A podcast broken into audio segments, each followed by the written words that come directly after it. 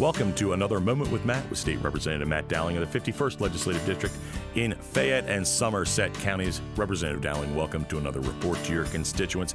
And this week we'd like to talk about what is going on with the House Majority Policy Committee, and that is a set of hearings that deals with regulatory reform in the Commonwealth. Now, that seems like a very boring topic, but right now it's very important because a whole bunch of regulations have been waived during the coronavirus pandemic.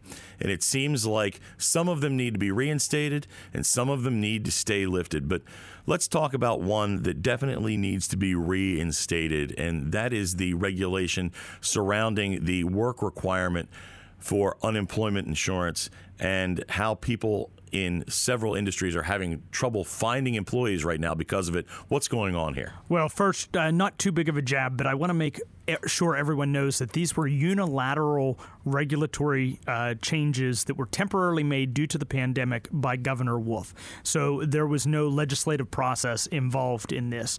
Um, now, one of those regulations that was lifted was one that requires people who are out of work to look for a job. And, uh, you know, just this week after the policy committee hearing uh, meeting and, and, in between some other things, I met with the uh, Pennsylvania Restaurant and Lodging Association. Uh, they were having their legislative meetings in Harrisburg as well this week. And across the entire Commonwealth, we are seeing uh, people in that hospitality industry that are just unable to get people to come back to work. Uh, we're seeing in the Uniontown area that some of our are restaurants that have been around uh, for generations. Uh, I know Maloney's is one of them in downtown Uniontown. Uh, some of the others, uh, like DeMarco's, Riz's, they're having a hard time uh, coming up with the employees, and some are actually having to alter their days of the week that they're operating or their operational hours. Um, so not only are they still dealing with capacity requirements that the governor has set upon them, but getting people to come back to work is difficult.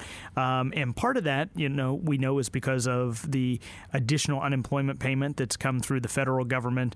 And some of that has been because there are no requirements to go out and get a job or to go out and look for gainful employment. And the group that this really hurts, not just the business owners, the small business owners. Uh, who are within our communities, but the people that have gone back to work. You know, a kitchen is. I've I've never worked full time in a kitchen. I don't know about you, Chuck, but I have. It is not is not the easiest place to work. Not always the prettiest place. I know it can be a stressful environment, a dangerous environment, and now you have people that are working more than their 40 hours to be able to cover for the fact that we can't get people back into some of those roles.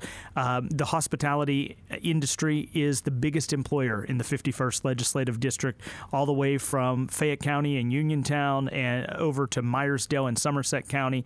Um, you know, we have the Gap Trail. We have a lot of things going for us, but we need people to go back into those roles. And without the requirements for people to look for jobs, um, sometimes it makes it difficult.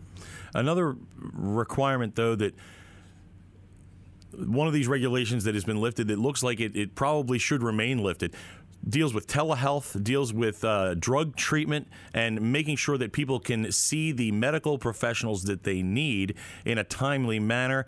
Uh, telehealth has been a, a godsend during the during the pandemic. What's going on here, and why does this why does this regulation need to go permanently?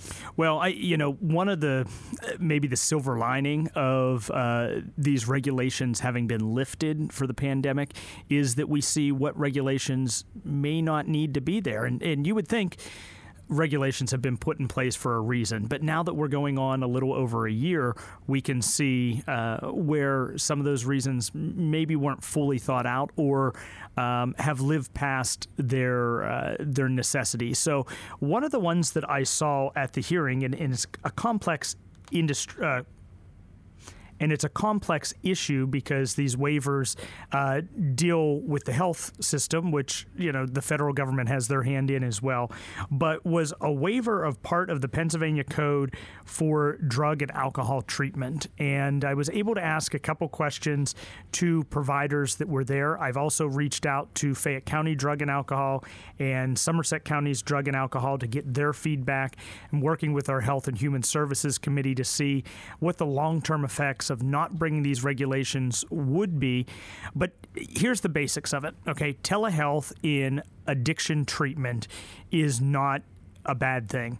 When a person makes the decision that they are going to get help, sometimes they reach out to a provider and there's a period of time before they can get them, especially in inpatient situations. Um, so you may have two weeks where you know you're waiting for treatment, and do they make a decision that they no longer want to go through with it? Um, how do they you know quell their kind of habits and addictions during that period of time before they can get the help. It well, seems like that that's a time that you really need to see a counselor or, or, or some kind of uh, mental health professional. And in in the telehealth community, being able to do that that way. Um, it, it, gives them immediate access or more immediate access.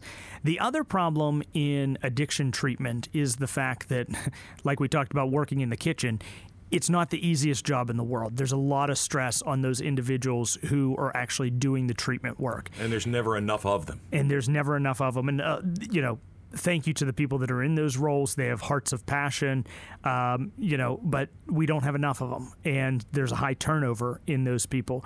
Well, allowing uh, for them to see more patients in a day through a safe and secure online network through telehealth, telemedicine, um, kind of makes their job a little bit easier and it gives us greater access to employees that are highly valued and needed within uh, their field of study. Representative, just keep uh, keep us informed on, on this. These regulations obviously are an issue that need to be dealt with. Uh, and, and, and dealt with in the right way and in a wise way as we move forward. This has been another moment with Matt with State Representative Matt Dowling.